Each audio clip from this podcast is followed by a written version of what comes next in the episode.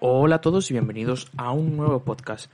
Como hace poco me compré suplementos, pues quería hablaros sobre básicamente los dos que yo considero más principales y los que más se pueden necesitar.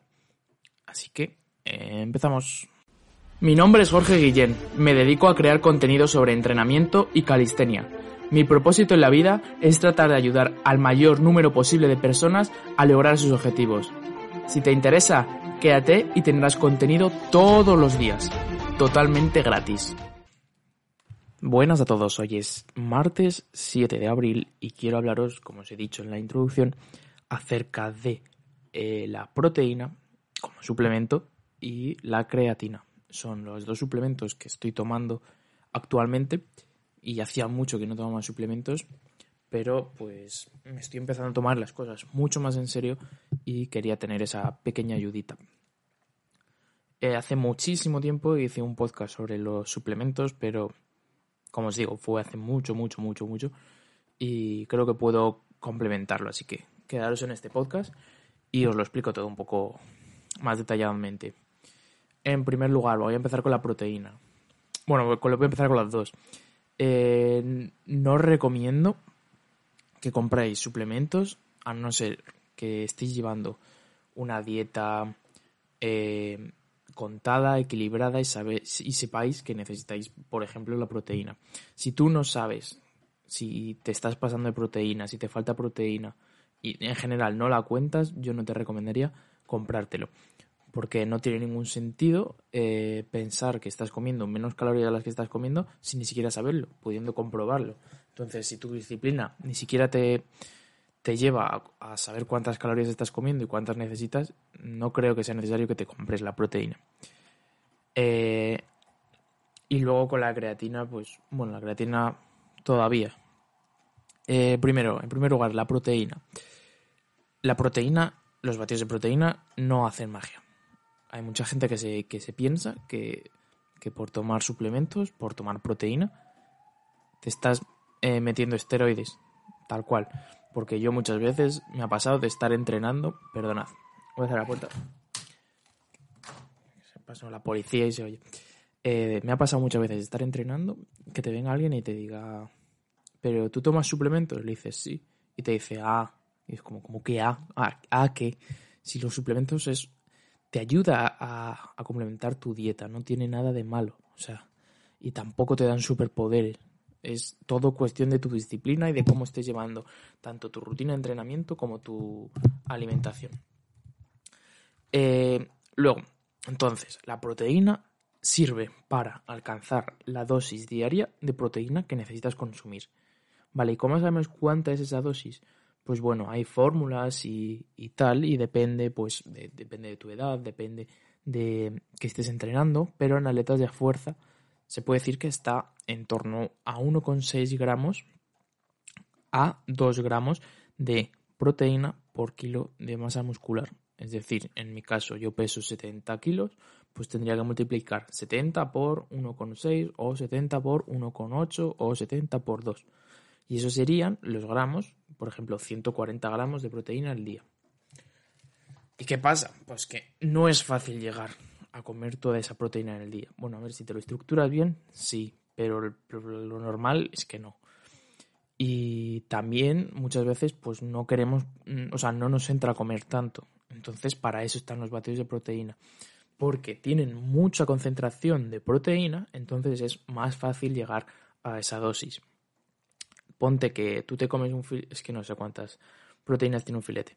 Bueno, el caso, ponte que tú te comes algo y te da 10 gramos de proteína. Y luego vas, te tomas el batido y te da 28. Es que no tiene color. Entonces te puede ayudar mucho. Eh, deberíais saber también que si te pasas con la dosis de proteína de manera exagerada y a lo largo de los días sigues repitiendo, pasándote y pasándote y pasándote, puede ser malo. Eso sí, excederse es malo, pero es como todo. No pasa nada, no te va a pasar nada por tomarte un batido de proteína. No es perjudicial, es lo mismo que beberse un vaso de leche, por así decirlo. Son las mismas moléculas, es proteína. No tienen nada de malo, no son químicos, no hay nada raro ahí. Y entonces yo lo recomiendo, si lo necesitáis, os lo recomiendo, porque de verdad que os puede ayudar. También que sepáis que eh, a mí por lo menos me, tengo un efecto laxante de la leche. a ver, no es exagerado, pero a lo mejor eh, literalmente cagar dos, tres veces al día y te tiras unos pedos proteicos que preguntarle a mi familia, que les tengo hartos. Y pues es que es lo que hay. Pero nada, está gracioso por lo menos. Y luego quería hablar de la creatina. La creatina es otro suplemento que está presente en algunos alimentos de por sí, o sea que no, es, no te estás metiendo nada raro al cuerpo, el cuerpo, el cuerpo lo reconoce. Y es un suplemento que te ayuda a eh, aumentar la fuerza y aumentar la masa muscular, por tanto, en tus entrenamientos. A mí este suplemento me gusta porque realmente me da la sensación de que lo noto cuando entreno. Es como, es como que cuando lo tomo, pues noto que eh, puedo hacer una repetición más. Entonces, no sé, me gusta más que la proteína. Porque lo noto, obviamente. Y además es más barata, las cosas como son. Eh, luego la, con la creatina también hay un poco de controversia, pero bueno. Es un, es un suplemento que está súper estudiado, hay muchos estudios acerca de la creatina y en mi opinión es muy beneficioso. Y bueno, en, mi opinión y en la de la mayoría de la gente que sabe de esto, o sea, yo lo estoy tomando y me gustan los resultados, lo noto. Además, eh, una cosa que tenéis que tener cuidado, eso sí, es que eh, la creatina básicamente lo que hace es que eh, las moléculas que hay en los músculos, por así decirlo, absorben agua. De esta forma eh, parece que estás más hinchado. Eso suele pasar. Estéticamente también se nota. Por lo tanto, si las moléculas de tus músculos están absorbiendo agua, lo que puede pasar es que te deshidrates. Esto es muy importante, chicos, que si tomáis proteína tengáis que tener un consumo de agua, no te digo que sea excesivo, pero normal. O sea, que consumáis tus dos litros, dos litros y medio de agua al día tranquilamente. ¿vale? Además, en el momento de tomar la creatina, también tienes que tomar bastante agua, porque si no, eh, pues, pues no sé qué pasa, pero hay que tomarla así, coño. y que sí, que hay que hacerlo así. Y, ¿qué más iba a decir? Iba a decir algo más de la creatina. Ah, sí, que si no te puedes deshidratar, básicamente, porque si no le estás dando el agua que necesitas, te puedes deshidratar.